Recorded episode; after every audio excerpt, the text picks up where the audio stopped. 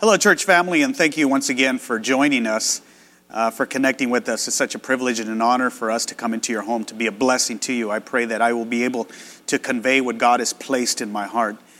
You know, years ago, uh, when I was growing up, I had a Sunday school teacher who challenged us to read the entire Old Testament. Well, I not only read the entire Old Testament, but I read it in two days. And one of the favorite stories in the Old Testament is found in Daniel chapter 3. So I'm going to invite you to open up your Bibles to Daniel chapter 3 if you follow along with me. But before we get started, uh, what do you say we pray and ask God that He would bless us? Heavenly Father, Lord, we come before you and we thank you, Lord, for giving us this opportunity of being here. We thank you, Lord, for the lives, God, that are going to be touched through this message, through your word. God, we ask, Lord, that this word come alive in our hearts and our minds, God, that you would bless, that you would go right through that screen and transcend God, and, and bless each and every one who is hearing your word, God. I pray that you anoint my lips of clay. In Jesus' name I pray. Amen. And as the pastor says, Amen. Praise God. You know, in the year 586, Nebuchadnezzar, king of Babylon, attacked the little nation of Israel. He overran it. He deported some of its population to Babylon as captives. And among these captives were four young men. There was Daniel, Shadrach, Meshach, and Abednego. And these young men decided that even though they were hundreds of miles away from home, living in a pagan, idolatrous, immoral city, that they were going to live for God. You know, they agreed that they would not compromise their faith, that they would put God first no matter what the cost. You know, as Christians, we need to put God first. The Bible says to seek ye first the kingdom of God and his righteousness, and everything else shall be added unto you. You know, it's very important for us. The most important thing is to put God first. And some of you have not put God first. You have compromised with sin. You have watered down your convictions. You have diluted your principles. You have followed the course of least resistance. You have gone with the crowd. And I want you to know that you cannot do that, not even once, without paying for it. You know, every time you compromise your Christian principles, your character is diminished. Our sins have a way of catching up with us. If you'll remember the story of King Saul, uh, the day that God told him to battle the Amalekites and to totally destroy them. Well, Saul thought that he was wiser than God. If you're familiar with the story, you know that, that he brought the king into the palace, and when Samuel came in, Samuel asked Saul what was going on, and Saul gave him a plethora of excuses. And if you're familiar with the story, Samuel beat to death this king. You know, Saul compromised God's command and allowed the Amalekites to escape. Years passed, and Saul tried to take his own life. And the Bible says that he is wounded in the field of Gilboa. He is in agony. And he called to a man and said, Stand upon me and slay me. And the man Saul addressed reported back to David, and he said, So I stood upon him and slew him, and I took the crown that was upon his head and bracelet that was on his arm. And you can read the story in 2 Samuel chapter 1, verse 10. Well, this man was an Amalekite. This is the natural history of sin. One day it comes back to stand upon us and utterly destroy us. And that's what sin does. Sin is like cancer.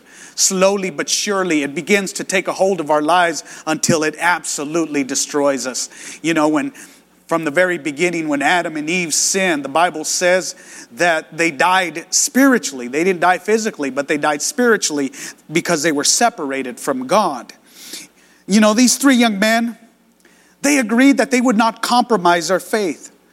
And as we think about their steadfastness, there are several things that I want us to see in Daniel chapter 3.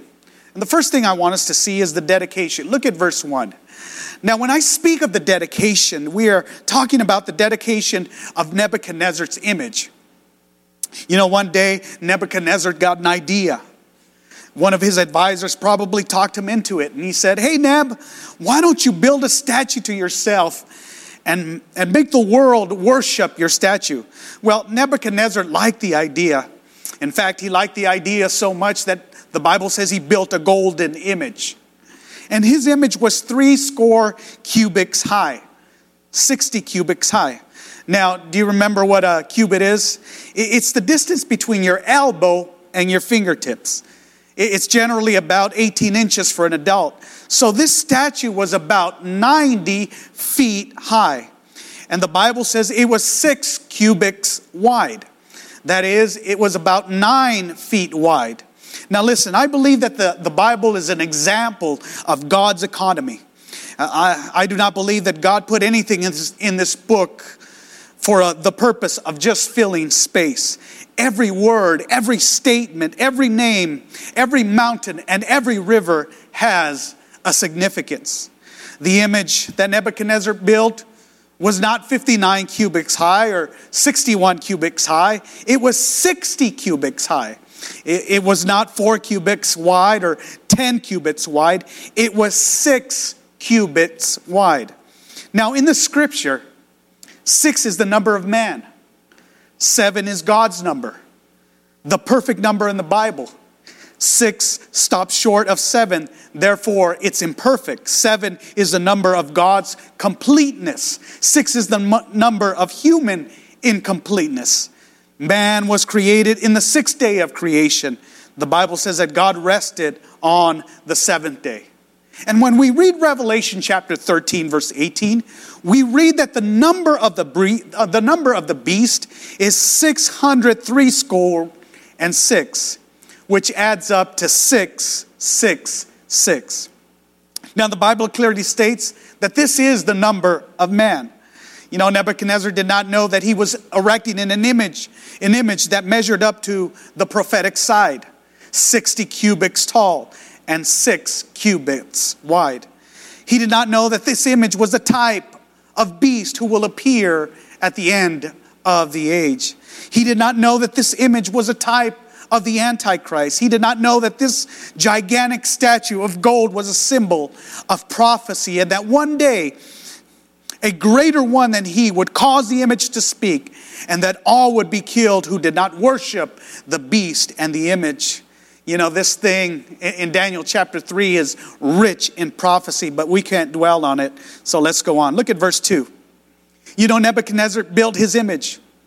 And he brought the lords and the ladies and the kings and the presidents and the military leaders from many countries of the world to see it.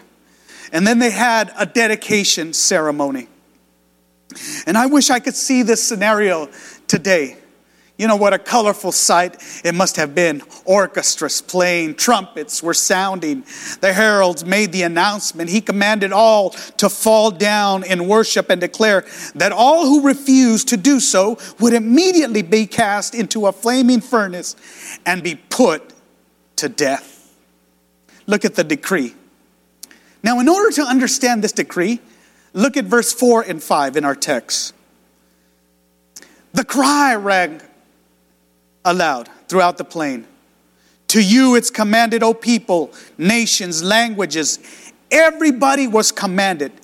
Everybody was there. Oh, what a crowd, what a mass of humanity. The herald cried out.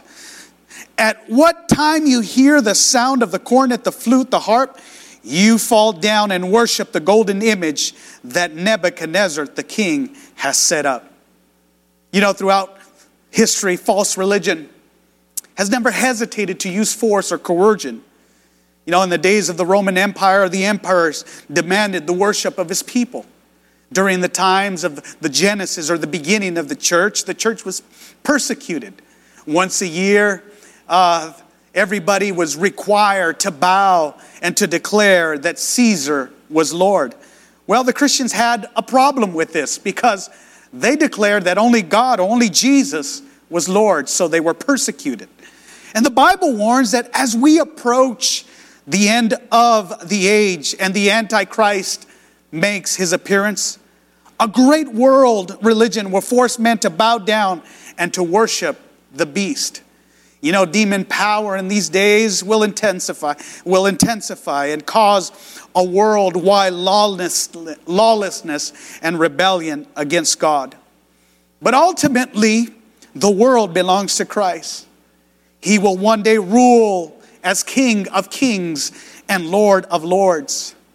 But God had a plan for Jesus to first go to the cross, to die for our sins, and to take our place. What a blessing. You know, the devil tried to offer Jesus an easy way. On the Mount of Temptation, the devil offered Jesus the whole world if he would just bow down to worship him. You know, that's precisely what the devil is saying to many people today. The devil is saying, Follow me, serve me, go my way. I will give you the world. And you know what? For a while, he does give you the world, its desires and its pleasure. But let me tell you that it is only for a short time, then it's all over. Satan doesn't tell you the rest of the story.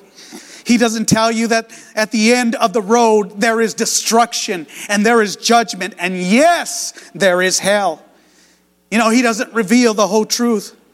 You know, he holds all these trinkets and bundles and, and exquisite delights, and he says to you, It's all yours if you'll just worship me.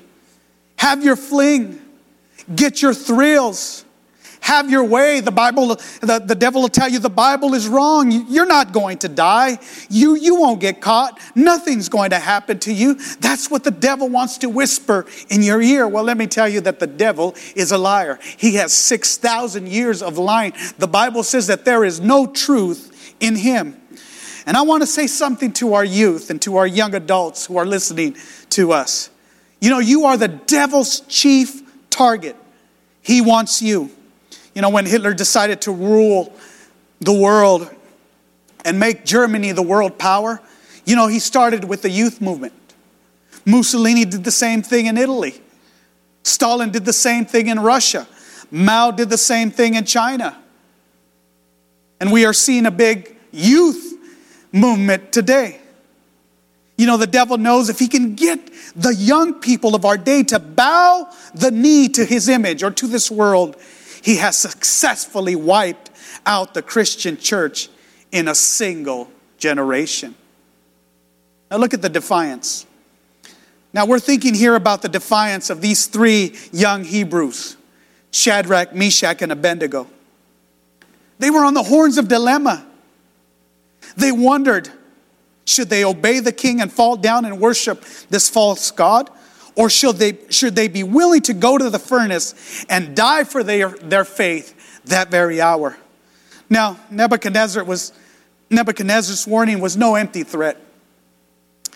It was a sentence in harmony with, with the character and the practice of the ferocious, cruel king.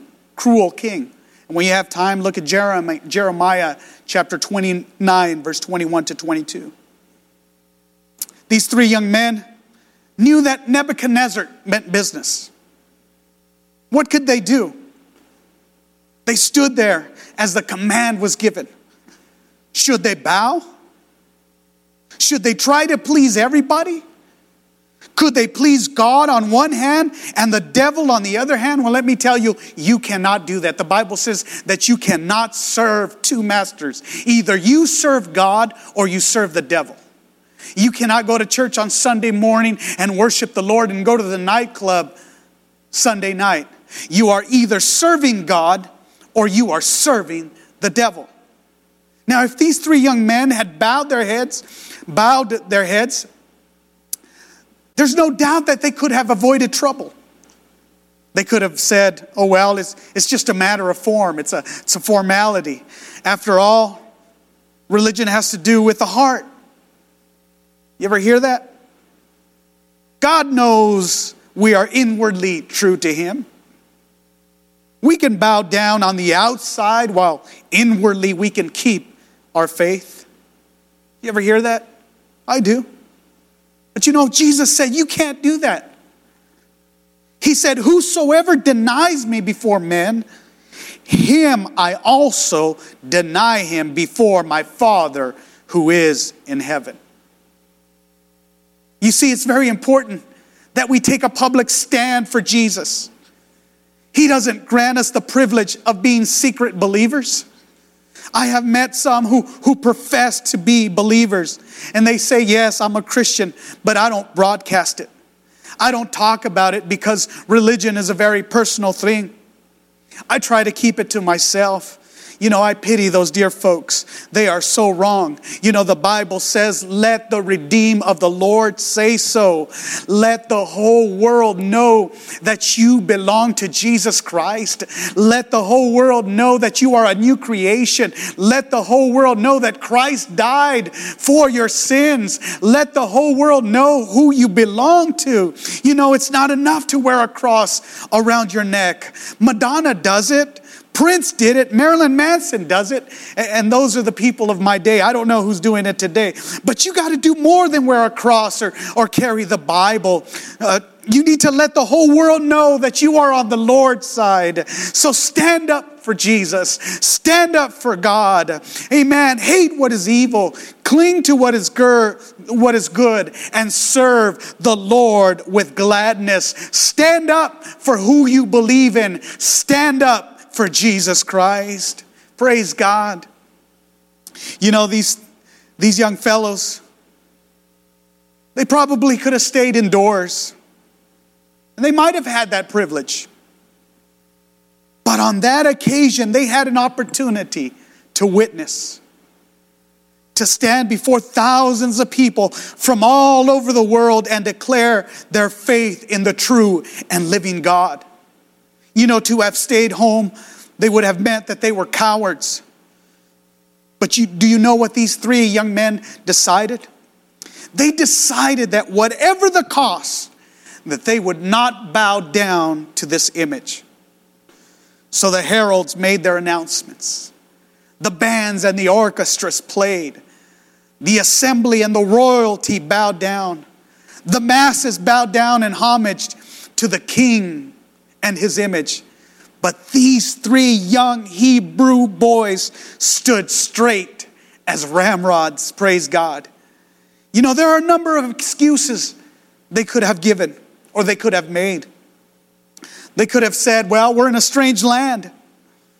And it wasn't written by our wise men when in Babylon do what the Babylons do. Of course, if we were at home in Judea, we would not think of such a thing.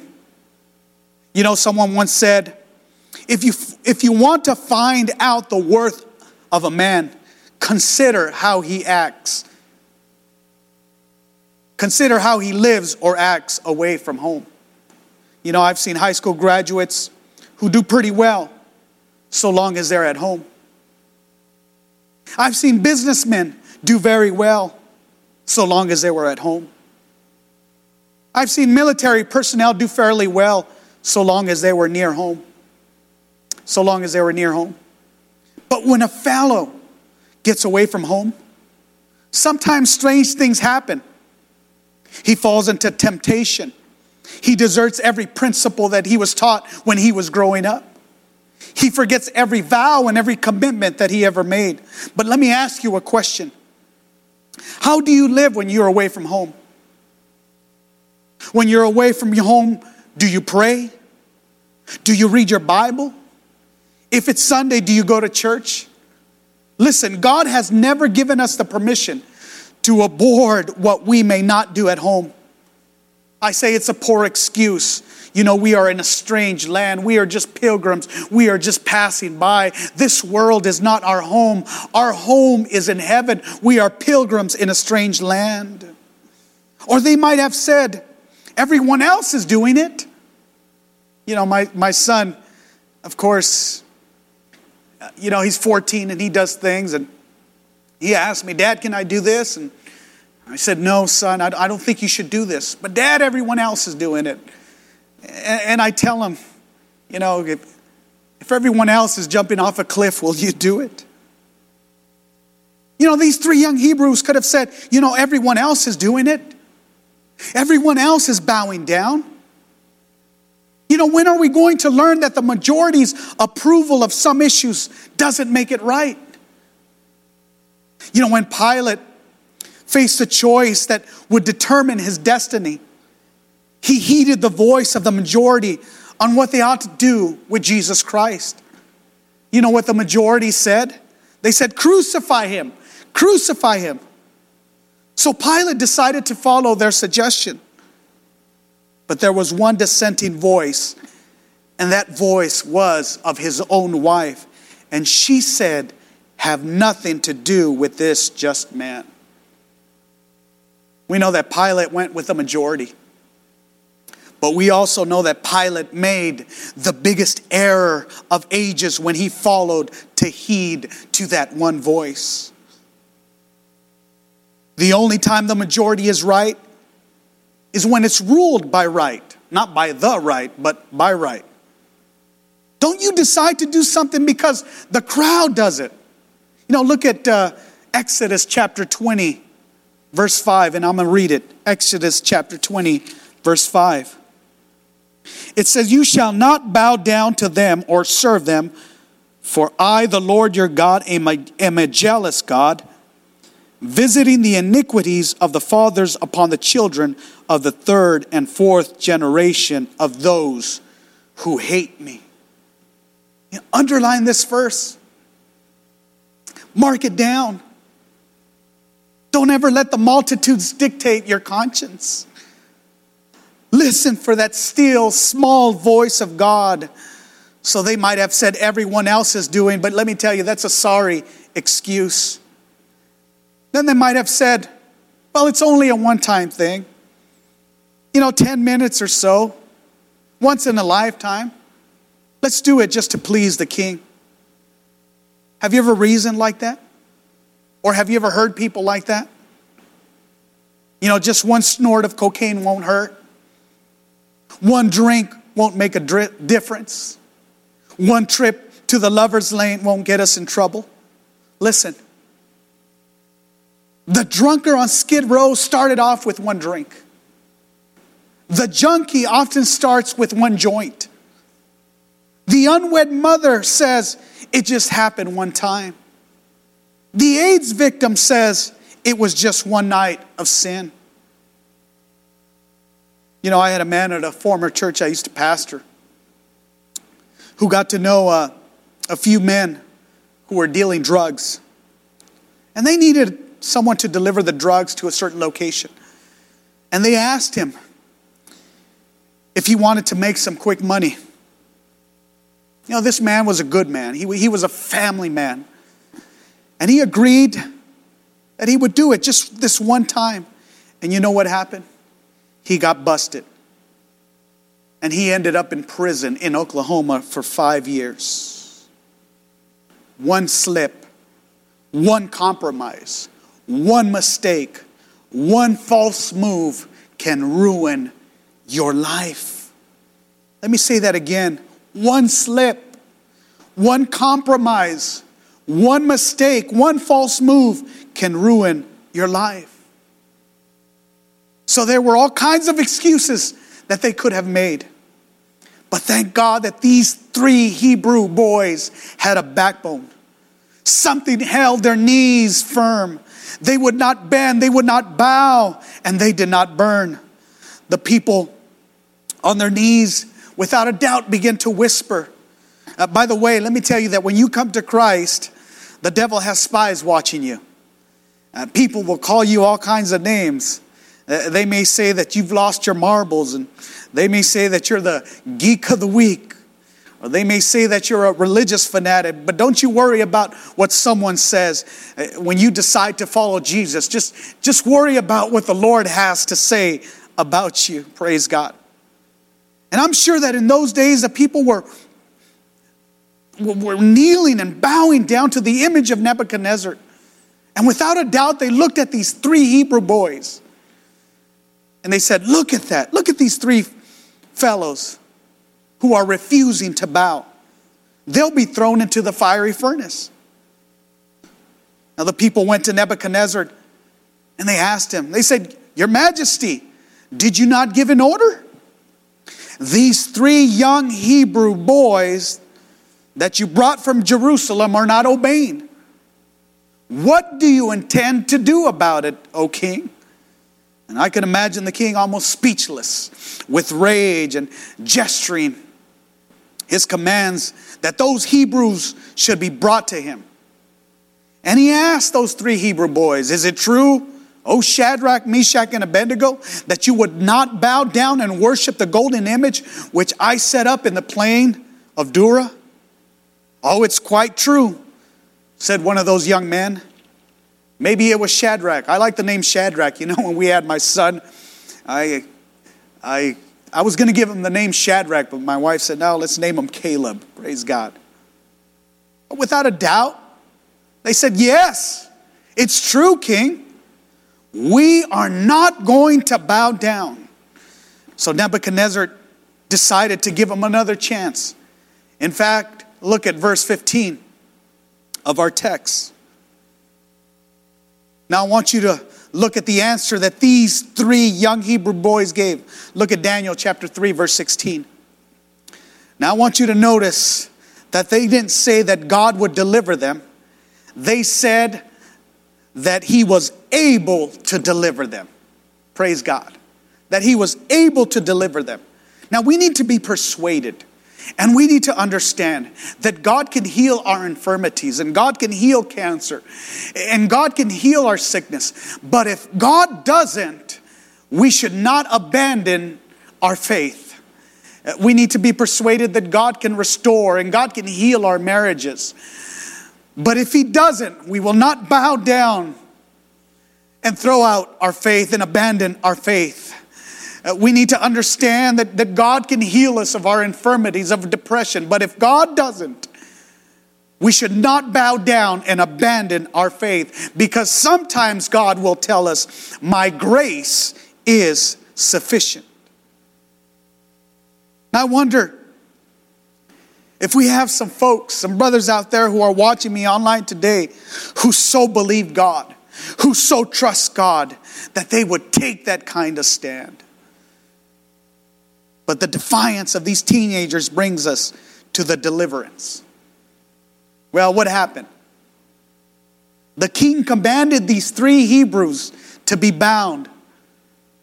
Nebuchadnezzar must have feared the three and their God down deep in order to have bound them. Then he ordered them to be thrown in the fire. You know, it was seven times hotter than the normal fire. And when the soldiers carried out the execution, you know, the Bible says they got too close to the flames and they themselves were burned to death. Now, Nebuchadnezzar drew close to the furnace as he could. And he looked to see what happened to the bodies of these three young men. And what do you think he saw? Indeed, he saw a strange thing that day. Not three young men cringing and withering and disintegrating in the firing furnace, not at all. In fact, he, he must have rubbed his eyes once or twice. He might have scratched his head and he counted one, two, three, four. And the Bible says that the fourth was like the Son of God. He saw four men strolling around that furnace.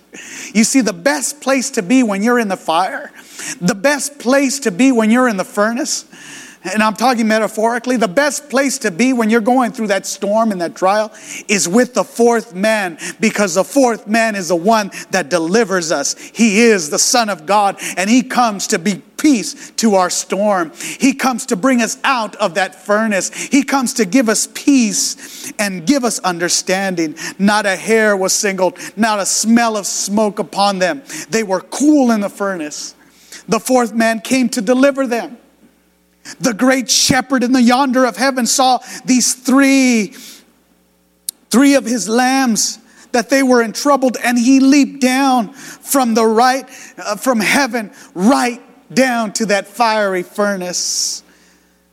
You know, I can almost hear these three young men reciting the scripture in the furnace, where the scripture says, When thou passest through the waters, I will be with thee and through the rivers they shall not overflow thee. When thou walkest through the fire, thou shalt not be burned, neither shall the flame kindle upon thee. Praise God. You see, God can take care of us when we pass through the waters. God can take care of us when we pass through the fire. God is able to take care of us if we will just stand for Jesus Christ. If we will stand for Him. If we will honor Him. If we will bless Him. Businessman, honor God, and God will honor you. Homemaker, honor God, and God will honor you. Single adult, honor God, and God will honor you. Student, honor God, and God will honor you. Young adult, honor God, and God will honor you. What you have to do is take, take a stand upon God's side. Take a stand and be on God's side.